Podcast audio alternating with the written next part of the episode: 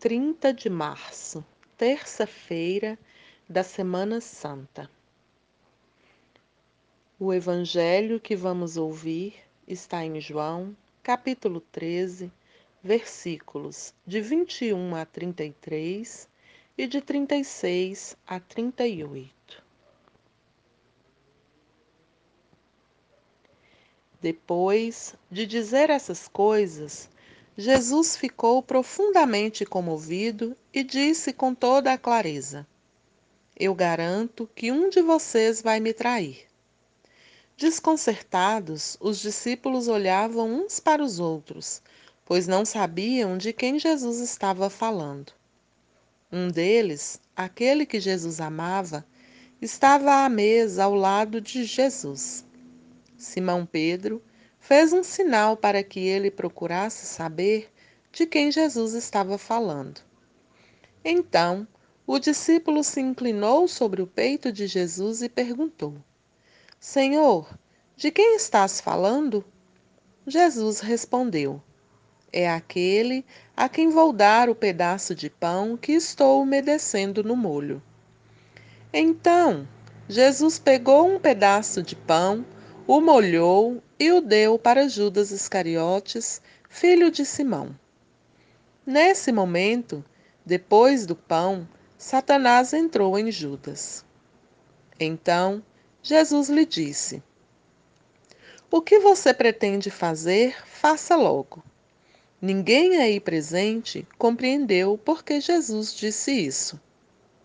Como Judas era o responsável pela bolsa comum, Alguns discípulos pensaram que Jesus o tinha mandado comprar o necessário para a festa ou dar alguma coisa aos pobres. Judas pegou o pedaço de pão e saiu imediatamente. Era noite. Quando Judas Iscariotes saiu, Jesus disse: Agora o Filho do Homem foi glorificado, e também Deus foi glorificado nele. Deus o glorificará em si mesmo e o glorificará logo. Filhinhos, eu vou ficar com vocês só mais um pouco. Vocês vão me procurar e eu digo agora a vocês o que eu já disse aos judeus: para onde eu vou, vocês não podem ir. Simão Pedro perguntou: Senhor, para onde vais? Jesus respondeu: Para onde eu vou, você não pode me seguir. Você me seguirá mais tarde. Pedro disse: Senhor, por que não posso seguir-te agora? Eu daria a minha própria vida por ti. Jesus respondeu: Você daria a vida por mim? Eu lhe garanto: antes que o galo cante, você me negará três vezes. Palavra da salvação. Glória a vós, Senhor. Um de vós me entregará. Uma das experiências mais frustrantes da vida humana é a traição de um amigo. Quem passou por isso sabe o quanto isso atrapalha e dói.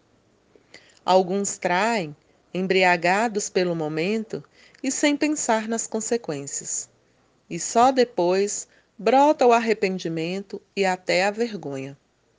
Jesus foi traído e vendido. Não é fácil perdoar ou pedir perdão. Alguns até choram quando o fazem. Oxalá essas lágrimas sejam de agradecimento e arrependimento, e não apenas de indignação e de raiva. Quem tem um amigo encontrou um tesouro diz a Sagrada Escritura. Mas isso continua sendo verdade em tempos de relacionamentos virtuais? Tenho minhas dúvidas, pois tudo é muito descartável. Os amigos nos aceitam como somos e como pensamos. Lembro-me de uma pessoa que dizia que amava o parceiro, mas passava o dia todo discutindo e falando mal dele. Até que um dia ela escutou o que não esperava. Desculpa, você não me ama. Ele deu fora e a história conjunta acabou. O amor verdadeiro acolhe o ser humano com suas limitações e ignorâncias. A vida não é uma brincadeira, e quem decidiu compartilhá-la com alguém o fez por amor. Deus é amor, e a traição é o fracasso do relacionamento e da afeição.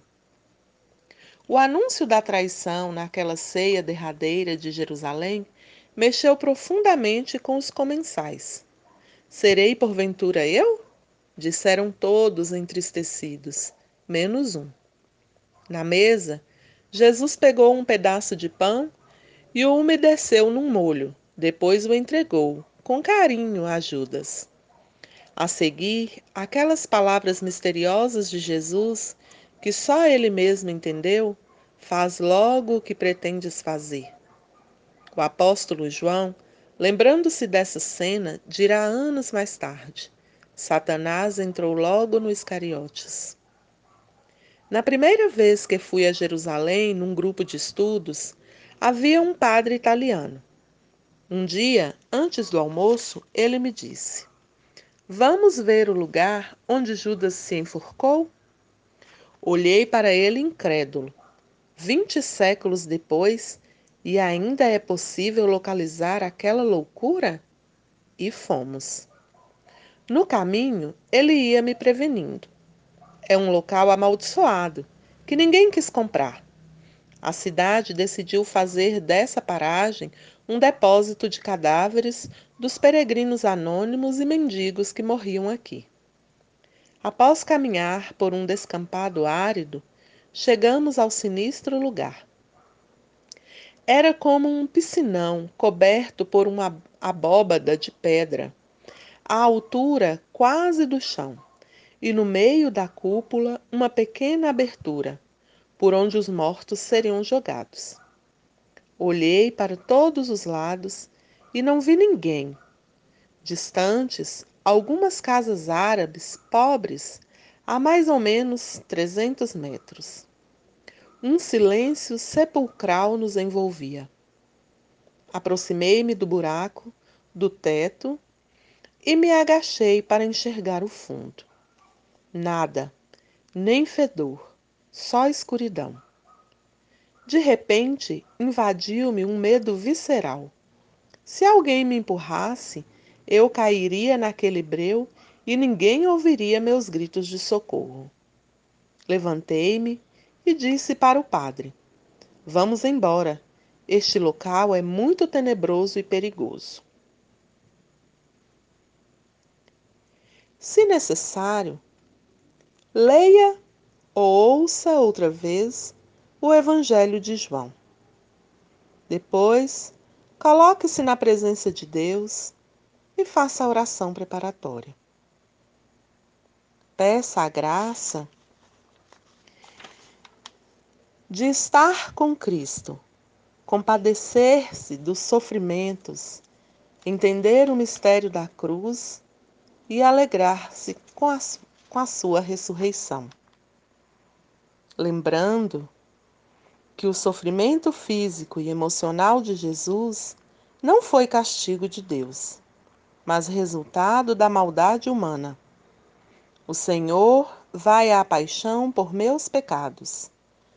Perceba como a divindade se esconde e a humanidade padece cruelmente. Finalize com um colóquio de amizade, repetindo algum versículo do Salmo 71. És tu, Senhor, a minha esperança, eu confio em ti. Por último, escreva brevemente a avaliação deste momento de oração. Como se sentiu? Quais as dificuldades encontradas? Boa oração.